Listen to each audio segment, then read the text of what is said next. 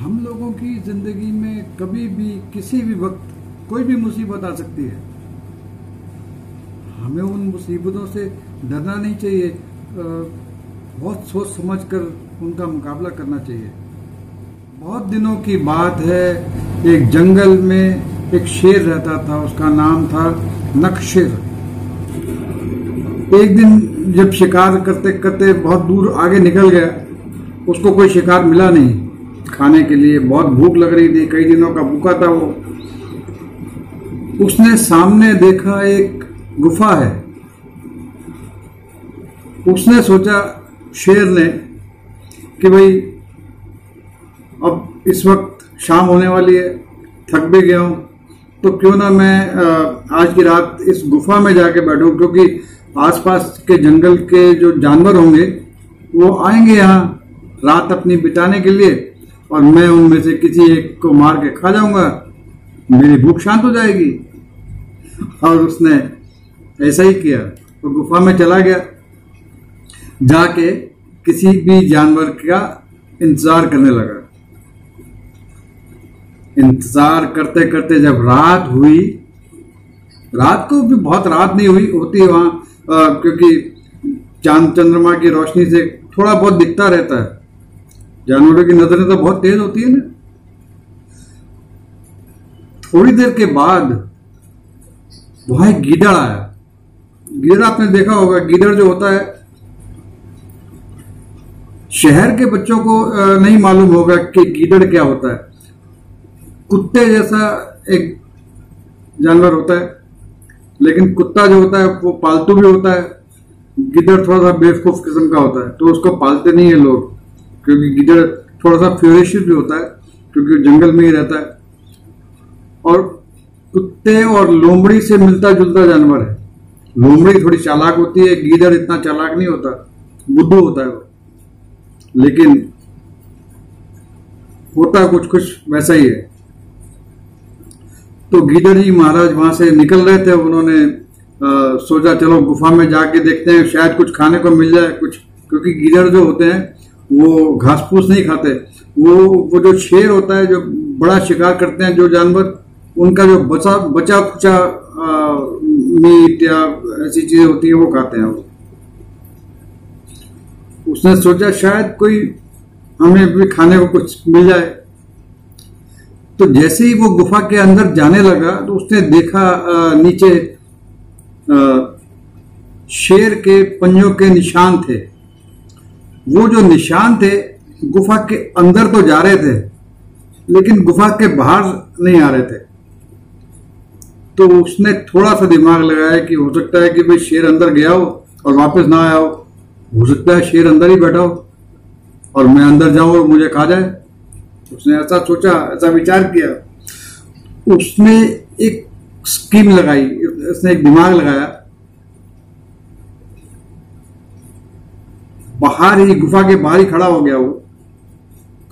और गुफा के बाहर से उसने पूछा, भाई गुफा, मैं तो आज बहुत दिनों के बाद यहाँ से निकला हूँ। मैंने सोचा, चलो तुम्हारा हालचाल पूछ लू। और वहाँ से गुफा का कोई जवाब नहीं आया।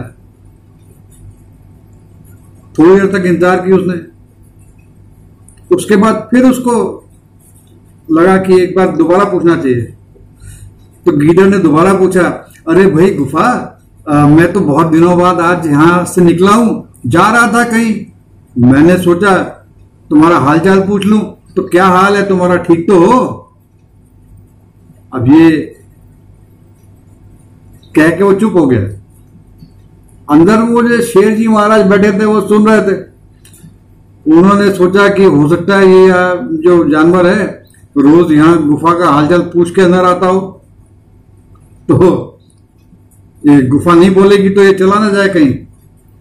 तो शेर जी महाराज अंदर से दहाड़ लगाई शेर जी ने उसको जवाब देने के लिए। अब जैसे उसको जवाब देने के लिए दहाड़ लगाई तो गिदड़ जी महाराज बाहर जो खड़े थे, उन्होंने सुन लिया। वो समझ गए कि अंदर तो शेर है, ये तो मेरे अंदर जाते ही मुझे खा जाएगा। दुम दबाकर गीदड़ जी महाराज भागे तो अपने घर के पास जाके बैठ गए। आराम से, शांति से, बस। निकल गए वहाँ से। अब शेर जी पछताए कि भाई, ये क्या हुआ? इसलिए कहता हूँ, कभी भी कोई भी मुसीबत आ सकती है। आप उस मुसीबत से घबराएँ नहीं। सोच, विचार करें। विचार करके उससे लड़ें, उससे बाहर निकलें। हार के ना बैठ जाए। See you next time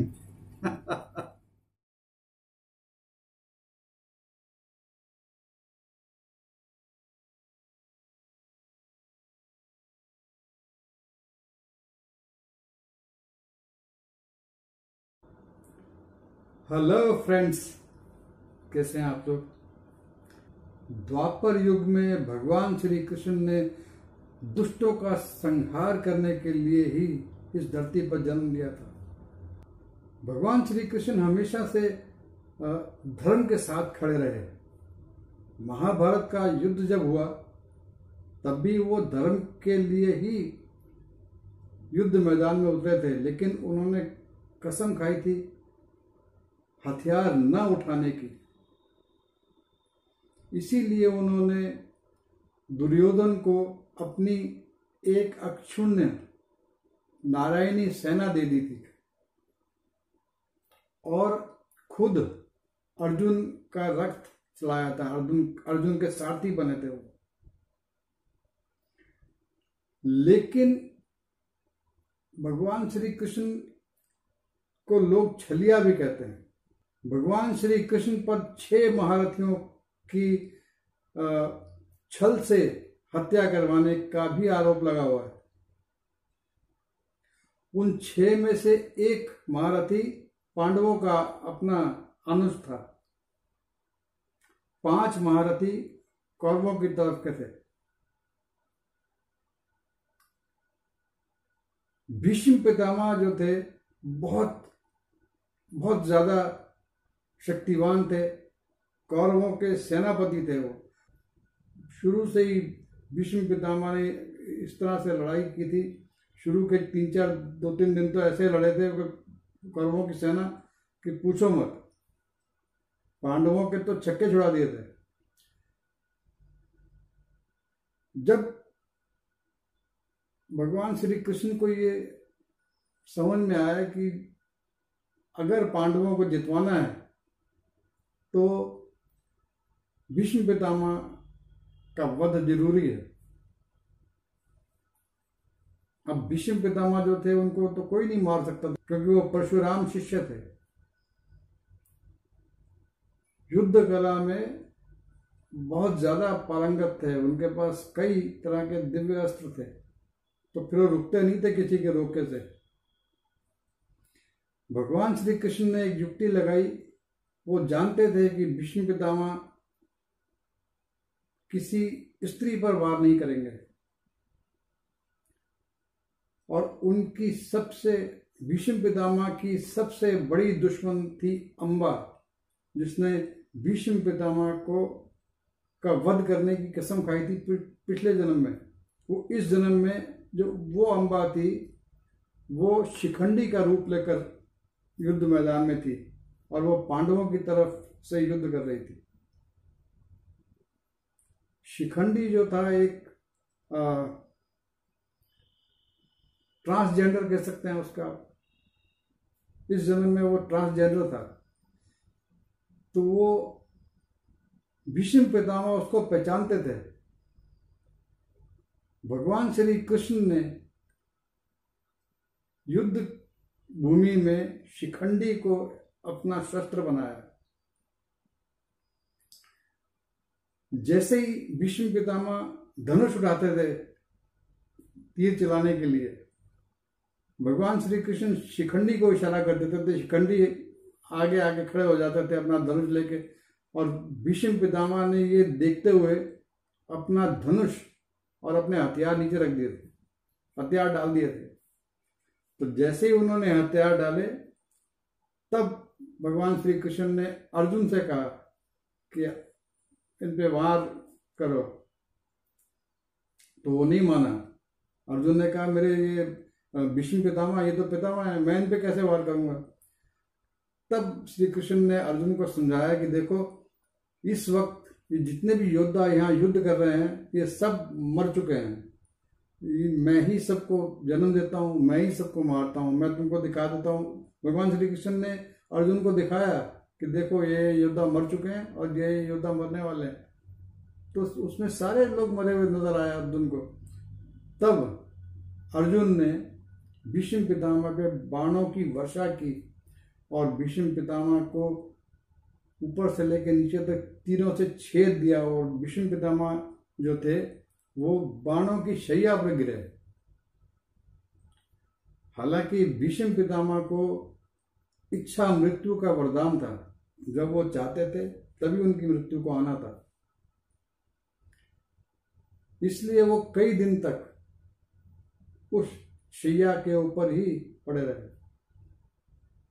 ये पहला वक्त था जो भगवान श्री कृष्ण ने छल से कराया।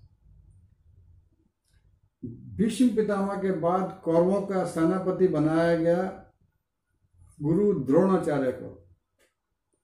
गुरु द्रोणाचार्य तो सारे योद्धाओं के गुरु थे। उनसे बड़ा कोई धनुर्धर तो था ही नहीं, अगर देखा जाए तो। एक अर्जुन था, अर्जुन उन पे युद्ध, उन पे वार नहीं करता था। एक कर्ण था, कर्ण उनको मारता नहीं था, क्योंकि वो कर्ण तो कौरव सेना में था, भाई। लेकिन द्रोणाचार्य के वार भी बहुत मुश्किल से झेले जाते थे। जब भीष्म पितामह को हटा दिया गया उसके बाद गुरु द्रोणाचार्य ने सेना की सम, कमाल संभाल ली उन्होंने कहर बरपाया पांडवों के सेनाओं पर। तब भगवान श्री कृष्ण ने सोचा कि अब इनको हटाने के लिए क्या युक्ति लगाए? तो उन्होंने सोचा कि अश्वत्थामा से इनका बहुत ज़्यादा वो है। अगर ये, इनको ये कोई खबर दे दे कि अश्वत्थामा को मार दिया गया है तो ये हथियार डाल देंगे। फिर तो वैसे ही वो हो जाएँगे क्योंकि एक ही पुत्र है इनका। और ये पुत्र मोह में बंधे रहते हैं हर वक्त। अब अश्वत्थामा तो बहुत बड़ा योद्धा था अश्वत्थामा को मारने की तो सोच भी नहीं सकता था आदमी। क्योंकि अश्वत्थामा को अमर होने का वरदान है। अश्वत्थामा आज भी ज़िंदा है। आज भी है इस दुनिया में। तो अब द्रोणाचार्य को अश्वत्थामा के मारे जाने की खबर कैसे मिलेगी? कौरवों की सेना में एक हाथी भी था। उसका नाम भी अश्वत्थामा था। भगवान श्री कृष्ण ने ये सब पांडवों से कहा कि देखो, आज के युद्ध में मैं जब गुरु द्रोणाचार्य तुमसे युद्ध कर रहे होंगे, तब मैं भीम को इशारा करूँगा और भीम जो है, अश्वत्थामा नाम का जो हाथी है, उस हाथी को मार देगा। और क्योंकि द्रोणाचार्य किसी की बात का विश्वास नहीं करेंगे। ये खबर की कंफर्मेशन लेने के लिए वो युधिष्ठिर के पास जाएँगे। और युधिष्ठिर महाराज, जब आपके पास वो आए तो आप उनको ये कहना कि अश्वत्थामा हाँ मारा गया है। तो युधिष्ठिर ने कहा कि, प्रभु, मैं तो कभी झूठ बोलता नहीं हूँ, मैं तो धर्मराज हूँ, मैं तो आज तक झूठ नहीं बोला, मैं आज भी झूठ नहीं बोलूँगा आगे। युधिष्ठिर ने कहा, मैं आगे झूठ नहीं बोलूँगा. भगवान श्री कृष्ण ने समझाया कि देखिए, आपको झूठ नहीं बोलना। आपको सिर्फ़ ये कहना है, अश्वत्थामा मारा गया है। ये पता है मुझे, अश्वत्थामा मारा गया है। अब आगे आप कह देना कि या वो हाथी था या मनुष्य मनुष्य था, मुझे मालूम नहीं है।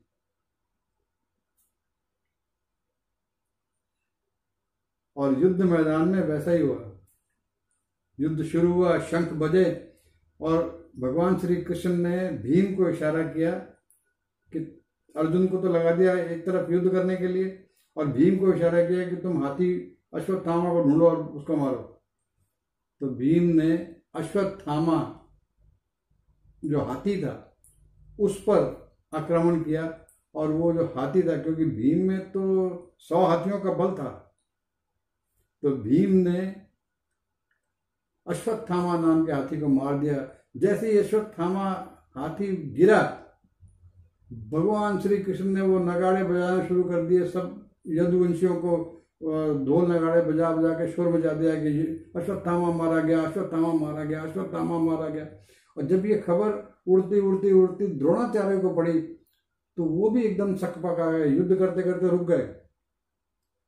उसके सामने गुरु द्रोणाचार्य के सामने जाकर बाकी जो पांडव बचे थे, नकुल, सहदेव वगैरह, उन्होंने जाके शोर मचाया कि अश्वत्थामा मारा गया। द्रोणाचार्य को यकीन नहीं हो उन्होंने अपना रथ युधिष्ठिर की तरफ़ ले गए युधिष्ठिर को जाके उन्होंने पूछा कि मैं जो सुन रहा हूँ, अश्वत्थामा मारा गया, क्या ये सच है? युधिष्ठिर ने सिर्फ़ आधा झूठ बोला। युधिष्ठिर ने कहा, अश्वत्थामा हतो हता, च नरो च कुंजरा। अब जब उन्होंने ये कहा, अश्वत्थामा हतो हता मतलब अश्वत्थामा मारा गया, इतने में ही भगवान श्री कृष्ण ने बहुत ज़ोर ज़ोर से ढोल नगाड़े बजवा दिए इतना शोर मचवा दिया कि बाकी की जो बात थी, वो द्रोणाचार्य सुन ही नहीं पाए। जैसे ही उन्होंने युधिष्ठिर के मुँह से सुना कि अश्वत्थामा अतो हता उन्होंने हथियार डाल दिए और वहीं अपना सर पकड़ के बैठ गए, सिर झुका के बैठ गए। जैसे एकदम से आदमी को विरक्त हो जाता है, इसको जीने की तमन्ना खत्म हो जाती है, जीने की इच्छा खत्म हो जाती है। उस धारणा से वो युद्ध भूमि में सिर लटका के बैठ गए। अब जो दृष्टिद्युम्न था, वो द्रुपद का बेटा था। द्रुपद की हत्या का बदला लेने के लिए उसने निहत्थे गुरु द्रोणाचार्य के ऊपर तलवार से वार किया। गुरु द्रोणाचार्य की गर्दन सर से अलग हो गई।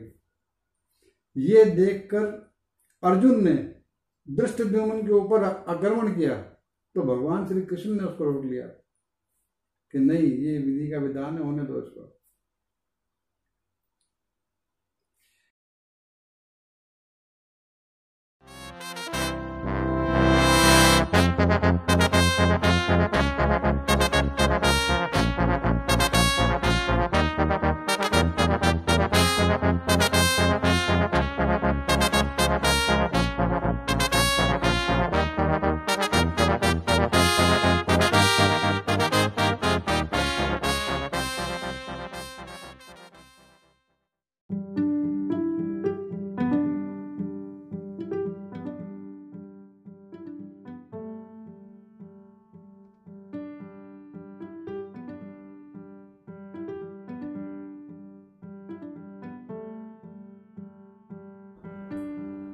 हेलो फ्रेंड्स कैसे हैं आप लोग? द्वापर युग में भगवान श्री कृष्ण ने दुष्टों का संहार करने के लिए ही इस धरती पर जन्म लिया था। भगवान श्री कृष्ण हमेशा से धर्म के साथ खड़े रहे। महाभारत का युद्ध जब हुआ, तब भी वो धर्म के लिए ही युद्ध मैदान में उतरे थे, लेकिन उन्होंने कसम खाई थी हथियार न उठाने की इसीलिए उन्होंने दुर्योधन को अपनी एक अक्षुण्य नारायणी सेना दे दी थी और खुद अर्जुन का रक्त चलाया था। अर्जुन अर्जुन के सारथी बने थे वो। लेकिन भगवान श्री कृष्ण को लोग छलिया भी कहते हैं। भगवान श्री कृष्ण पर छह महारथियों की छल से हत्या करवाने का भी आरोप लगा हुआ है। उन छह में से एक महारथी पांडवों का अपना अनुज था। पाँच महारथी कौरवों की तरफ़ के थे। भीष्म पितामह जो थे, बहुत बहुत ज़्यादा शक्तिवान थे, कौरवों के सेनापति थे वो। शुरू से ही भीष्म पितामह ने इस तरह से लड़ाई की थी। शुरू के तीन चार दो तीन दिन तो ऐसे लड़े थे कौरवों की सेना कि पूछो मत। पांडवों के तो छक्के छुड़ा दिए थे। जब भगवान श्री कृष्ण को ये समझ में आया कि अगर पांडवों को जितवाना है तो भीष्म पितामह का वध ज़रूरी है। अब भीष्म पितामह जो थे, उनको तो कोई नहीं मार सकता क्योंकि वो परशुराम शिष्य थे। युद्ध कला में बहुत ज़्यादा पारंगत थे, उनके पास कई तरह के दिव्य अस्त्र थे तो फिर वो रुकते नहीं थे किसी के रोके से। भगवान श्री कृष्ण ने एक युक्ति लगाई वो जानते थे कि भीष्म पितामह किसी स्त्री पर वार नहीं करेंगे। और उनकी सबसे भीष्म पितामह की सबसे बड़ी दुश्मन थी अंबा, जिसने भीष्म पितामह को, का वध करने की कसम खाई थी पिछले जन्म में। वो इस जन्म में जो वो अंबा थी, वो शिखंडी का रूप लेकर युद्ध मैदान में थी। और वो पांडवों की तरफ़ से युद्ध कर रही थी। शिखंडी जो था एक ट्रांसजेंडर कह सकते हैं उसका। इस जन्म में वो ट्रांसजेंडर था। तो वो भीष्म पितामह उसको पहचानते थे। भगवान श्री कृष्ण ने युद्ध भूमि में शिखंडी को अपना शस्त्र बनाया। जैसे ही भीष्म पितामह धनुष उठाते थे, तीर चलाने के लिए, भगवान श्री कृष्ण शिखंडी को इशारा कर देते थे। शिखंडी आगे आगे खड़े हो जाते थे अपना धनुष लेके। और भीष्म पितामह ने ये देखते हुए अपना धनुष और अपने हथियार नीचे रख दिए थे, हथियार डाल दिए थे। तो जैसे ही उन्होंने हथियार डाले, तब भगवान श्री कृष्ण ने अर्जुन से कहा कि इन पे वार करो। तो वो नहीं माना। अर्जुन ने कहा, मेरे ये विष्णु पितामा ये तो पितामा है, मैं इन पे कैसे वार करूँगा? तब श्री कृष्ण ने अर्जुन को समझाया कि देखो, इस वक्त जितने भी योद्धा यहाँ युद्ध कर रहे हैं, ये सब मर चुके हैं। मैं ही सबको जन्म देता हूँ, मैं ही सबको मारता हूँ, मैं तुमको दिखा देता हूँ। भगवान श्री कृष्ण ने अर्जुन को दिखाया कि देखो, ये योद्धा मर चुके हैं और ये योद्धा मरने वाले हैं। तो उसमें सारे लोग मरे हुए नज़र आए अर्जुन को। तब अर्जुन ने भीष्म पितामह पे बाणों की वर्षा की और भीष्म पितामह को ऊपर से लेकर नीचे तक तीनों से छेद दिया और भीष्म पितामह जो थे, वो बाणों की शैया पर गिरे। हालाँकि भीष्म पितामह को इच्छा मृत्यु का वरदान था। जब वो चाहते थे, तभी उनकी मृत्यु को आना था। इसलिए वो कई दिन तक उस शैया के ऊपर ही पड़े रहे। ये पहला वक्त था जो भगवान श्री कृष्ण ने छल से कराया। भीष्म पितामह के बाद कौरवों का सेनापति बनाया गया गुरु द्रोणाचार्य को। गुरु द्रोणाचार्य तो सारे योद्धाओं के गुरु थे। उनसे बड़ा कोई धनुर्धर तो था ही नहीं। अगर देखा जाए तो। एक अर्जुन था। अर्जुन उन पे युद्ध, उन पे वार नहीं करता था। एक कर्ण था। कर्ण उनको मारता नहीं था क्योंकि वो कर्ण तो कौरव सेना में था। भाई, लेकिन द्रोणाचार्य के वार भी बहुत मुश्किल से झेले जाते थे। जब भीष्म पितामह को हटा दिया गया उसके बाद गुरु द्रोणाचार्य ने सेना की सम, कमाल संभाल दी। उन्होंने कहर बरपाया पांडवों के सेनाओं पर। तब भगवान श्री कृष्ण ने सोचा कि अब इनको हटाने के लिए क्या युक्ति लगाएँ? तो उन्होंने सोचा कि अश्वत्थामा से इनका बहुत ज़्यादा वो है। अगर ये, इनको ये कोई खबर दे दे कि अश्वत्थामा को मार दिया गया है तो ये हथियार डाल देंगे।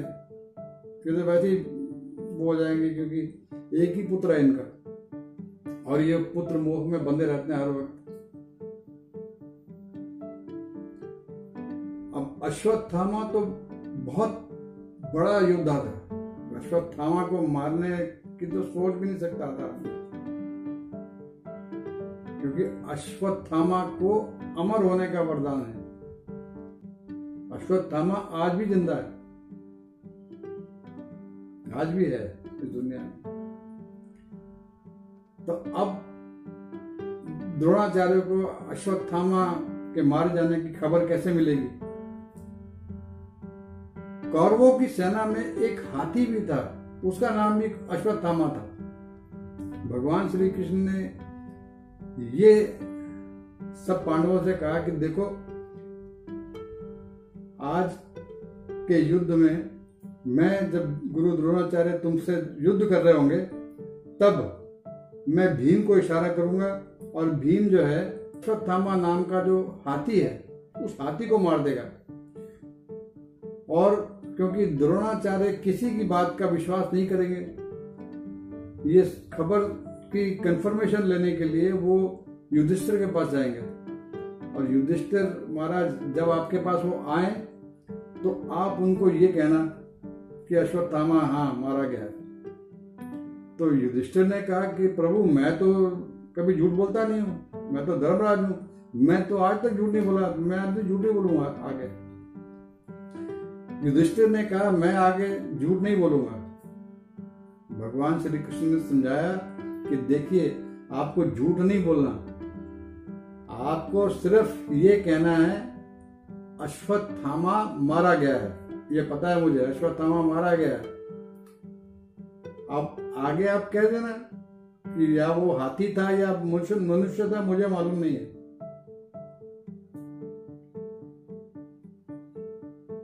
और युद्ध मैदान में वैसा ही हुआ। युद्ध शुरू हुआ, शंख बजे, और भगवान श्री कृष्ण ने भीम को इशारा किया कि अर्जुन को तो लगा दिया एक तरफ़ युद्ध करने के लिए, और भीम को इशारा किया कि तुम हाथी अश्वत्थामा को ढूंढो और उसको मारो। तो भीम ने अश्वत्थामा, जो हाथी था, उस पर आक्रमण किया, और वो जो हाथी था, क्योंकि भीम में तो सौ हाथियों का बल था तो भीम ने अश्वत्थामा नाम के हाथी को मार दिया। जैसे ही अश्वत्थामा हाथी गिरा, भगवान श्री कृष्ण ने वो नगाड़े बजाना शुरू कर दिए। सब यदुवंशियों को ढोल नगाड़े बजा बजा के शोर मचा दिया कि अश्वत्थामा मारा गया, अश्वत्थामा मारा गया, अश्वत्थामा मारा गया। और जब ये खबर उड़ती उड़ती उड़ती द्रोणाचार्य को पड़ी तो वो भी एकदम शक पका गए। युद्ध करते करते रुक गए। उसके सामने गुरु द्रोणाचार्य के सामने जाकर बाकी जो पांडव बचे थे, नकुल, सहदेव वगैरह, उन्होंने जाके शोर मचाया कि अश्वत्थामा मारा गया। द्रोणाचार्य को यकीन नहीं हो उन्होंने अपना रथ युधिष्ठिर की तरफ़ ले गए। युधिष्ठिर को जाके उन्होंने पूछा कि मैं जो सुन रहा हूँ, अश्वत्थामा मारा गया, क्या ये सच है? युधिष्ठिर ने सिर्फ़ आधा झूठ बोला। युधिष्ठिर ने कहा, अश्वत्थामा हतो हता, च नरो च कुंजरा। अब जब उन्होंने ये कहा, अश्वत्थामा हतो हता मतलब अश्वत्थामा मारा गया, इतने में ही भगवान श्री कृष्ण ने बहुत ज़ोर ज़ोर से ढोल नगाड़े बजवा दिए इतना शोर मचवा दिया कि बाकी की जो बात थी, वो द्रोणाचार्य सुन ही नहीं पाए। जैसे ही उन्होंने युधिष्ठिर के मुँह से सुना कि अश्वत्थामा हता उन्होंने हथियार डाल दिए और वहीं अपना सर पकड़ के बैठ गए, सिर झुका के बैठ गए। जैसे एकदम से आदमी को विरक्त हो जाता है, इसको जीने की तमन्ना खत्म हो जाती है, जीने की इच्छा खत्म हो जाती है। उस धारणा से वो युद्ध भूमि में सिर लटका के बैठ गए। अब जो दृष्टि था, वो द्रुपद का बेटा था। द्रुपद की हत्या का बदला लेने के लिए उसने निहत्थे गुरु द्रोणाचार्य के ऊपर तलवार से वार किया। गुरु द्रोणाचार्य की गर्दन सर से अलग हो गई। ये देखकर अर्जुन ने दृष्ट के ऊपर आक्रमण किया तो भगवान श्री कृष्ण ने उसको रोक लिया कि नहीं, ये विधि का विधान है, होने दो